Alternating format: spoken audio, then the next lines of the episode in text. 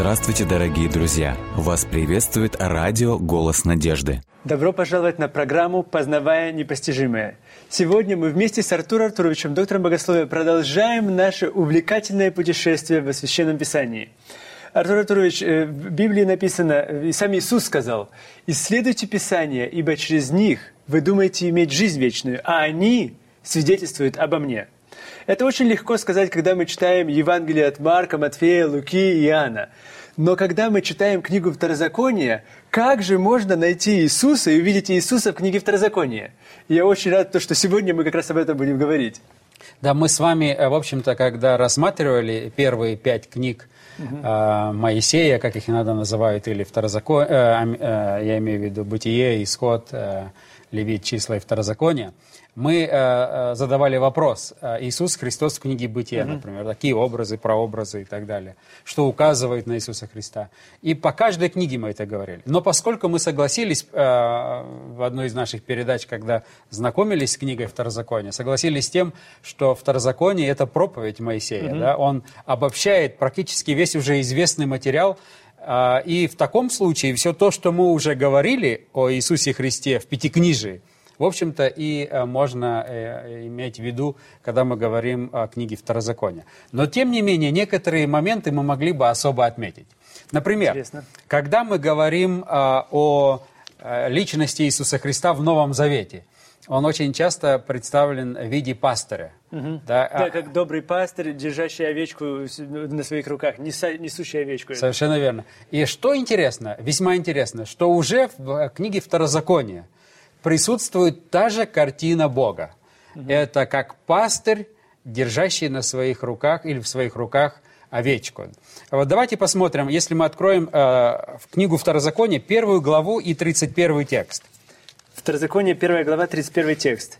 «И в пустыне сей, где, как ты видел, Господь, Бог твой, носил тебя, как человек носит сына своего, на всем пути, которым вы проходили до пришествия нашего на сие место». То есть картина Господа, Бога, который носил, э, э носит тебя... Как человек носит сына. Как человек сына. То есть угу. э, Господь в руках своих несет человека. Интересно отметить, что э, вот этот э, глагол, который здесь используется, «носил», и в пустыне, где, э, сей, где, как ты видел, Господь Бог твой носил тебя. Вот mm этот глагол «носил», он весьма интересен. Дело в том, что э, э, в древнееврейском языке глагол «носил» – это глагол «носа». mm Это, э, он, э, этот глагол означает «поднимать», «носить», и этот же глагол тоже означает «прощать». Очень интересно. То есть носить – это э, глагол, который, как вы сказали, носа, он значит не только поднимать и носить, но также еще и прощать. Да, совершенно. И здесь большая глубина сокрыта. То есть мы имеем образ Господа, Иисус Христос, уже в книге Второзакония, представлен не иначе, как в Новом Завете, как пастырь, который держащий прощает. в своих руках ребенка или овечку. А в данном случае мы с вами прочитали, как а, отец носит сына своего. То есть это с особой любовью, с э, трепетом, э, с заботой. Но это не вся полнота всего того, что вкладывает книга Второзакония в это. А это означает, что когда Господь тебя носит на своих руках, Он тебя еще и прощает. Вот это вот э, связано, эта картина заботы Божией неразрывно связана с понятием прощения. То есть, когда мы говорим а, можно ли что-то сделать такое, чтобы после этого, а, ну, как бы сказать, для тебя не было прощения? Угу. Другими словами, Господь, Его картина, Его образ таков... Невозможно. Это невозможно. невозможно. Потому что как бы они себя не вели в пустыне, особенно это, и это сказано еще даже относительно первого поколения. Mm. Когда мы читаем дальше в контексте, мы видим, ну, речь да. идет о первом поколении. И, оно, и говорится тоже в прошедшем времени, то есть как носил, как будто бы носил, как подразумевает и первое поколение, и второе поколение, два поколения, которые были носены. Совершенно верно. И э, самое э, интересное то, что, казалось бы, тех, кого простить нельзя было – да, те, которые во время того, когда Моисей получает 10 заповедей, закон Божий, которые поклоняются идолу у подножия горы, он все равно и прощает. Совершенно верно. Теперь, что это значит для нас, современных людей? Вот это вот э, понимание библейского глагола «носил» или «носит». Угу. Это, нам следует помнить, что это один и тот же глагол, он же означает прощение. Не только Господь носит тебя, не только Он заботит, Он тебя прощает. Но это очень многое означает для нас сегодня. Если человек сегодня видит заботу Господа о себе, в данном случае Господь несет тебя, Он заботится о тебе. Но раз Он несет тебя, то Он тебя и что? И прощает. И прощает. Иногда, э, наверное, вы тоже встречали людей, которые говорят о том, я так много зла сделал, что кого-кого, а меня Господь, э, ну, точно не простит. Это никак не вписывается в картину Бога, представленную уже в Ветхом Завете, не говоря о Новом Завете. Картина Бога в Ветхом Завете, в частности в книге Второзакония, это Господь, который заботится о тебе. Господь, который на руках несет тебя, а значит, Он тебя прощает. Это так же, как мы говорили в, в, в начале, когда мы начинали изучать книгу Второзакония, Господь всепрощающий.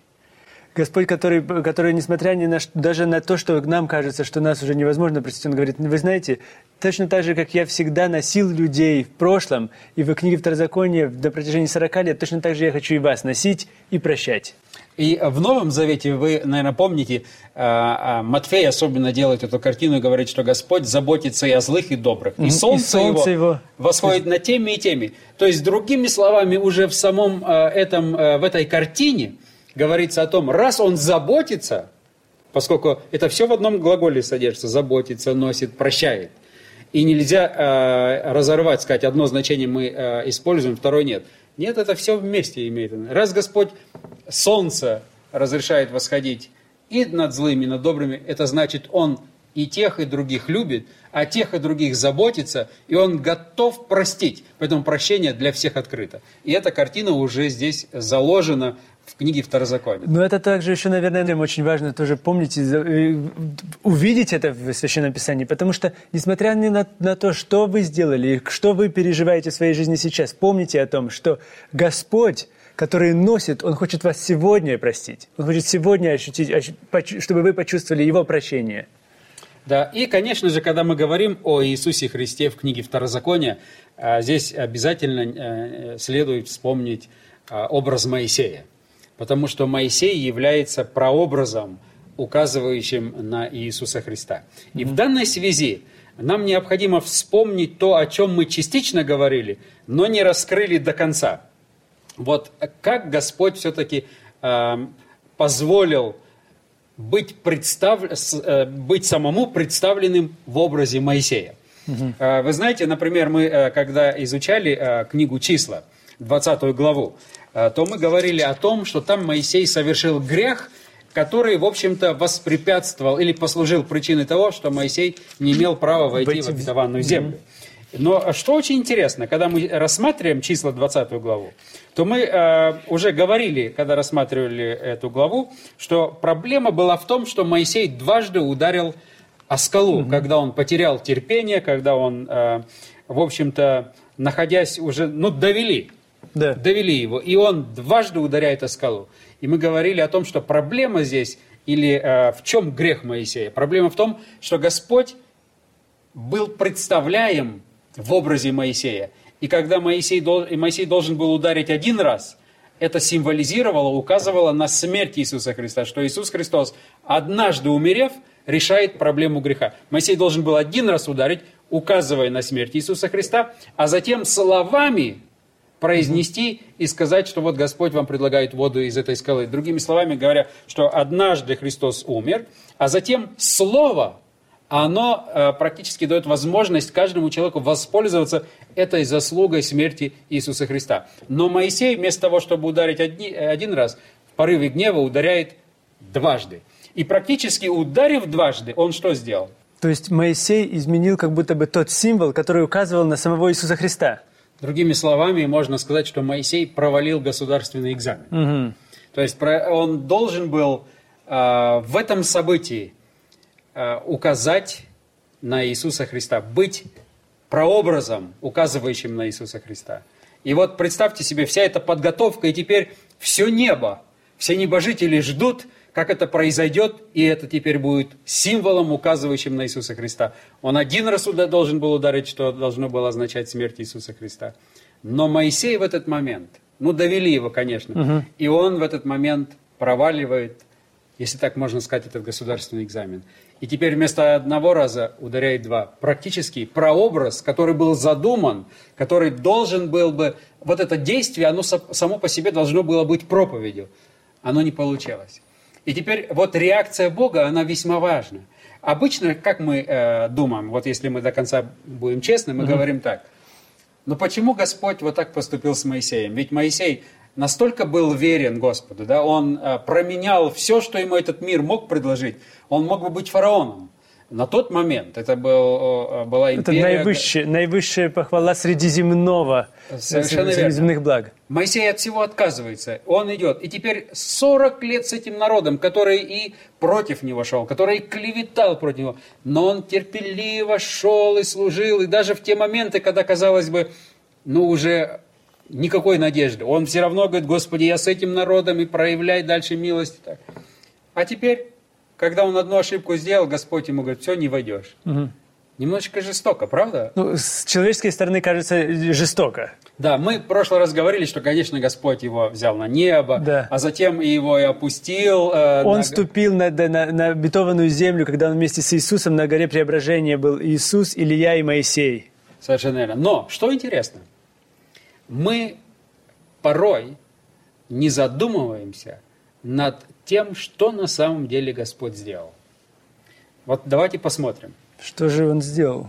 Идет провал, Моисей не сдает экзамен. Да. Практически вот это событие должно, быть, должно было стать кульминацией в жизни самого Моисея, когда он наконец вышел на такой уровень, что теперь он указывает и является прообразом на самое важное действие, спасающее вообще человечество – смерть Иисуса Христа. Не получилось. И посмотрите, что делает Господь. Он не говорит просто так, все, не войдешь, умрешь теперь. А он практически дает Моисею еще один шанс стать прообразом на Иисуса Христа в другом. И теперь, когда Моисей не входит в обетованную землю, и вы помните, если вы откроете Второзаконие, э, третью главу, угу. 20, с 24 текста. Владыка Господи, Ты начал показывать рабу Твоему величие Твое и крепкую руку Твою, ибо какой Бог есть на небе или на земле, который мог бы делать такие дела, как Твои, и с могуществом таким, как Твое? И вот дальше. «Дай мне перейти и увидеть ту добрую землю, которая за Иорданом, и ту прекрасную гору Ливан». А Господь ему говорит, нет. Но Господь сказал нет. И здесь, конечно, используется 26 текст, но Господь, гневаясь на меня за вас, угу. не послушал меня. Опять, когда мы говорим о глаголе «гневаясь», нам следует иметь в виду, этот глагол не описывает поведение Божие, которое бы соответствовало человеческому поведению. Человечества. Это, э, как мы уже неоднократно угу. говорили, не имеет ничего общего с этим. Но Господь сказал, полно тебе. Впредь не говори мне более об, об этом. этом. Это идиоматическое выражение, которое говорит, не нужно об этом говорить. Иди дальше э, этим путем. Но что интересно, посмотрите, что происходит. Моисей проваливает, а теперь ему Господь дает второй шанс. Опять стать прообразом, указывающим на Иисуса Христа. Помните, когда Иисус Христос в Гефсиманском саду молился, он говорит, если возможно, доминует меня чаша сия. И вот теперь Моисей молится тем же самым. Он говорит, ну, может быть, Господи, Ты дашь мне возможность. Господь говорит, нет. Как Он сказал Иисусу Христу, нет, чашу необходимо испить. Так и Он говорит Моисею. Теперь в этих страданиях Моисей является опять чем? Прообразом, Прообразом указывающим на страдания Иисуса Христа. Мало того, Моисей должен был умереть, и через свою смерть он теперь символизирует и указывает на, э, становится прообразом смерти Иисуса Христа. Там Гефсимания, здесь на горе это молитва. Угу. И э, самое интересное получается то, что Моисей умер за свой грех. За грехи нар, э, народ его довел, ну, да, да. но грех его. Угу. А Иисус Христос умирает за грехи всего. За грехи всего. Сам, будучи абсолютно чист и верен Господу. За грехи всего Но сам факт, вот подумайте над самим фактом, что Моисей проваливает экзамен, угу. и Господь мог бы сказать, ничего не получилось, друг. Двойка, до свидания. Попробую с другим. А Господь говорит, нет, Моисей, ничего страшного. Да, ты совершил ошибку. Да, это проблема. Ты провалил такой важный экзамен. Ты мог бы быть сейчас прообразом, указывающим. Но я тебе дам другой шанс. Еще один шанс. Ты все равно будешь прообразом. Не в этом. Теперь твоя смерть станет прообразом, указывающим на То есть в данном случае мы видим еще не, неоднократно то, что Господь – это Господь, который носит. И когда Он носит, Он прощает. Совершенно. А когда Он прощает, Он всегда дает второй шанс, а если надо и третий шанс, а если надо и четвертый шанс. И мы в этом еще раз и еще раз убеждаемся на примере самого Моисея. Совершенно верно. То есть сама жизнь Моисея является проповедь. Моисей mm. проповедует, да, он, да. Э, это э, второзаконие, это его последняя заключительная проповедь. А теперь сама его жизнь становится проповедью. И как вы красиво сказали, вот это опять э, сравнение с этим глаголом носить носил. и прощать. Господь действительно нас носит на руках. Mm-hmm. Да, вот Моисей, он его упал, провалил. Он его опять что делает? Поднимает, поднимает и несет. А раз поднимает, он что делает? Прощает. Он прощает. А раз прощает, то дает ему... Второй, третий шанс, если надо. Новую задачу, новую возможность, новую перспективу. И Моисей теперь еще больше. Он практически встал на шаг выше угу. в этом э, прообразе, указывающем на Иисуса Христа. Но в этом милость Божия, понимаете? Нам необходимо видеть вот эту вот, э, вот эту вот э, истину о милости вот, э, нашего Господа. Угу. Господь не ставит крест ни на ком. Он также не поставил крест на народе израильском, он дал возможность второму поколению.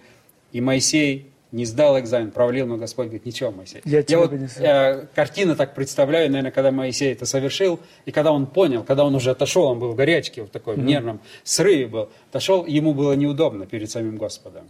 Я так представляю картину, как Господь, наверное, руку свою положил на его плечо сказал, Моисей, ничего страшного, я тебе дам другой шанс ты все равно сможешь быть прообразом указывающим. Конечно, Господь потом воскресил его, взял его на небо, и затем в новозаветнее время опять сказал, Моисей, пойдем, и ты будешь иметь шанс теперь своей ногой ступить туда. Но вот этот вот факт нам необходимо помнить. И это в Ветхом Завете. То есть вы представляете, какую любовь нам открывает Священное Писание уже во Второзаконии, о самом Совершенно. Господе. Это, вы знаете, очень удивительно, потому что это подтверждает, те, когда на горе Преображения, тоже э, мы можем увидеть это из контекста Нового Завета уже. Иисус тоже был в очень тяжелой ситуации. Когда Он находился на горе Преображения, Он тоже думал о том, что же, как же дальше идти, как же миссия моя. Моя миссия – это миссия страдания. И Поэтому-то и Моисей появил и находится там, потому что он говорит, как будто бы поддерживая Иисуса Христа, говорит, Иисус – пойми, я прошел через это. И сейчас ты тоже, поддерживая Иисуса Христа, Он говорит, ты тоже можешь пойти на это, ты тоже можешь пройти это, ты тоже можешь испытать это. Еще раз Становится утешением, утешением для а, самого... ободрением и подкреплением для самого... Для самого Мессии, для самого Бога в Иисусе Христе. Поэтому мы действительно имеем здесь очень э, красивый образ э, э образы и прообразы, указывающие на Иисуса Христа. Затем, конечно, в книге Второзакония встречается уже личности Иисуса Навина. Угу. Конечно, мы будем э, изучать эту книгу. Есть отдельная книга Иисуса Навина. Да, и что касается Иисуса Навина, то уже в книге Второзакония, практически изначально, когда вы э, начинаете э, читать книгу Второзакония, вы уже находите указания на Иисуса Навина и его роль.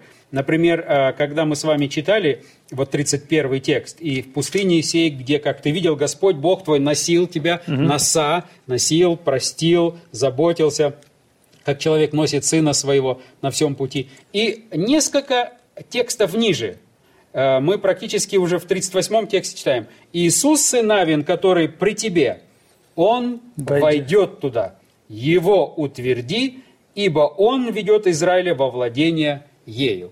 И практически в данном случае теперь Иисус Навин тоже является кем? Прообразом. Прообразом, указывающим на, на Иисуса Христа. Из его суть вот этого прообраза заключается в том, что теперь Иисус Навин должен был ввести народ в обетованную землю.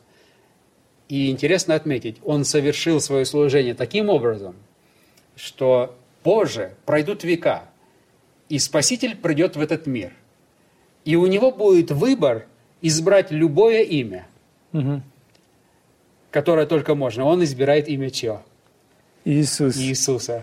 Что, а, значит, что значит Яхве спасает? Или Яхве да, спасает? И а, а, тем самым практически показывает, что Иисус Навин был прообразом. Как Иисус а, Навин ввел израильский народ в обетованную землю, так и Иисус ведет, ведет свой народ, искупленный народ, в обетованную землю, но теперь уже в небесный Иерусалим, а затем он опустится на землю, и здесь э, будет вот это царствие обетованной земли. И вот э, в данном случае Иисус Навин является вот этим вот прообразом, указывающим на э, Иисуса Христа. Конечно же, когда мы э, рассматриваем книгу Второзакония, здесь следует еще иметь в виду то, что Иисус Христос сам является законодателем, правда же? Угу. И э, книга Второзакония, она тоже э, очень часто указывает на закон. Угу. И даже вот э, сам Моисей, как человек, который дал, через которого Господь дал этот закон, вот этим действием тоже указывает на Иисуса Христа как на законодателя. Поэтому да. да, и это очень четко прослеживается даже в самой книге Евангелия от Матфея, в самой, пер, в самой первой книге Нового Завета. Тогда, когда мы видим о том, что Иисус э, начинает свое служение, потом 40 дней и 40 ночей он в, в посте, точно так же, как 40 дней и 40 ночей Моисей был на горе Синай перед тем, как получить закон. И потом, когда начинается, это в 4 главе Матфея мы читаем, и тогда, когда Иисус начинает свое служение с проповеди, он начинает эту проповедь, которая называется Нагорной проповедью. Точно так же, как и вот в данном случае мы видим это повторение истории, это Моисея, когда Моисей на горе Синай получает 10 заповедей, и так само на горе. И самое, как что, интересно, что интересно, когда а, Иисус Христос а, начинает свое служение в Евангелии от Матфея, в самом начале, да, а, как часть Нагорной проповеди, Иисус mm-hmm. Христос заявляет, не нарушить я пришел, а исполнить закон, а исполнить. То есть он тот законодатель, который практически вот этот вот мост перекидывает между законом, данным Богом на горе, э, на горе э, Моисею, и теперь, когда он, он э, предлагает, и он говорит, не нарушить я пришел. Угу. Это тот же самый закон. Но что интересно, вот здесь тоже прообраз э, Моисея на Иисуса Христа. Э, Моисей практически взял э, десятисловный закон и на эту тему сказал проповедь, да, как угу, мы уже говорили. Да. Он применил его конкретно к жизни. Теперь, когда мы подходим к Нагорной проповеди, к Иисусу Христу, к самому законодателю, он тоже говорит проповедь о законе, да? И он говорит, вы думаете, а, да, вы, да, да, как написано, да, вы, вы думаете, а я говорю вам. Совершенно верно. То есть, другими словами, он теперь дает кульминационное толкование закону и говорит о том, что этот закон намного глубже, чем вы думаете. Вы иногда думаете только так вот буквально он имеет значение, а я вам говорю, это значение намного глубже, намного э, шире и так далее. Но в этом смысле он не только связывает свою деятельность, э, вот бросая этот мостик с деятельностью Моисея, но он еще как то последнее слово, что ли, самое авторитетное слово. И как жалко, что очень большое количество христиан – не понимая вот эти всей взаимосвязи, угу. вот э, всех этих образов и типов, прообразов, указывающих на Иисуса Христа, перечеркивают и хотят видеть э, Ветхий Завет чем-то отдельным. Да, Ветхий уже даже само слово Ветхий как будто бы ненужный, старый, обветшалый. Зачем нам его даже использовать? А на самом деле мы видим это, что это не так. Иисус, наоборот, восполняет и продолжает, и усиливает его. Вот что интересно, если бы у нас было время, мы могли бы показать, как любая добрая весть Нового Завета, будь то говорящая о любви, будь то говорящая о прощении, но э, самые положительные э, э, стороны благой вести вы возьмете в Новом Завете, вы обязательно найдете, что их фундамент кроется в Ветхом Завете. И мало того в Ветхом Завете, находится уже в Пятикнижии. Угу, угу. Потому что даже, как мы уже говорили в одной из наших передач, когда Иисус Христос суммирует значимость и вообще значение десятисловного закона, он все-таки цитирует и Второзаконие, и Левит, Совершенно и э, сам, э, э, совмещает это. Да, тогда, когда он говорит, возлюби Господа Бога твоего всем сердцем твоим и всей душой, Второзаконие, и, и ближнего своего, как самого себя.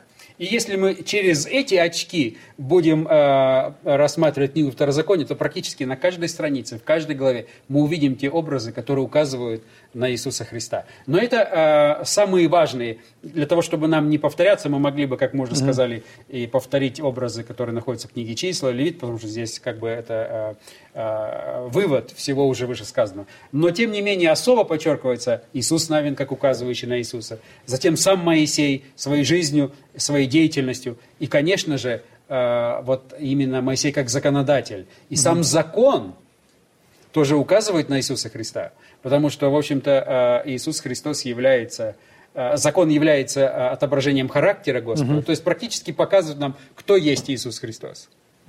Это замечательно. И вы знаете, мне вспомнилась одна мысль, которую один из профессоров, который преподавал, он однажды сказал, что если вы хотите узнать Новый Завет, если вы хотите узнать Иисуса Христа, невозможно это сделать без глубокого изучения Ветхого Завета а особенно Пятикнижие. И поэтому каждый раз, когда мы все глубже и глубже опускаемся и погружаемся в изучение книги Второзакония, мы все больше и больше в этом убеждаемся. То, что Моисей, являясь прообразом, он открывает новые грани Иисуса Христа. Моисей, как законодатель, открывает новые грани э, Иисуса Христа, как законодателя нового закона, который в сердцах записан, но новый закон, который восполняет предыдущий старый, или, или ветхий, или усиливает его даже. Практически э, э, мы могли бы говорить о том, э, провести сравнение между Евангелиями угу. и Пятикнижием.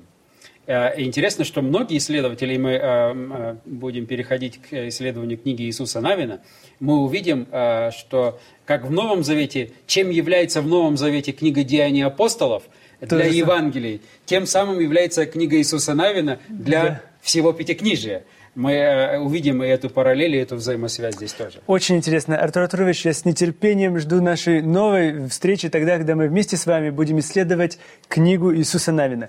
Обязательно на протяжении этой недели уделите несколько минут, час, может быть, около часа вам понадобится для того, чтобы прочитать всю книгу Иисуса Навина. И тогда, когда мы встретимся вместе с вами, мы продолжим изучать Священное Писание. И помните, что не хлебом одним будет жить человек, но всяким словом, исходящим из уст Божьих. До новых встреч!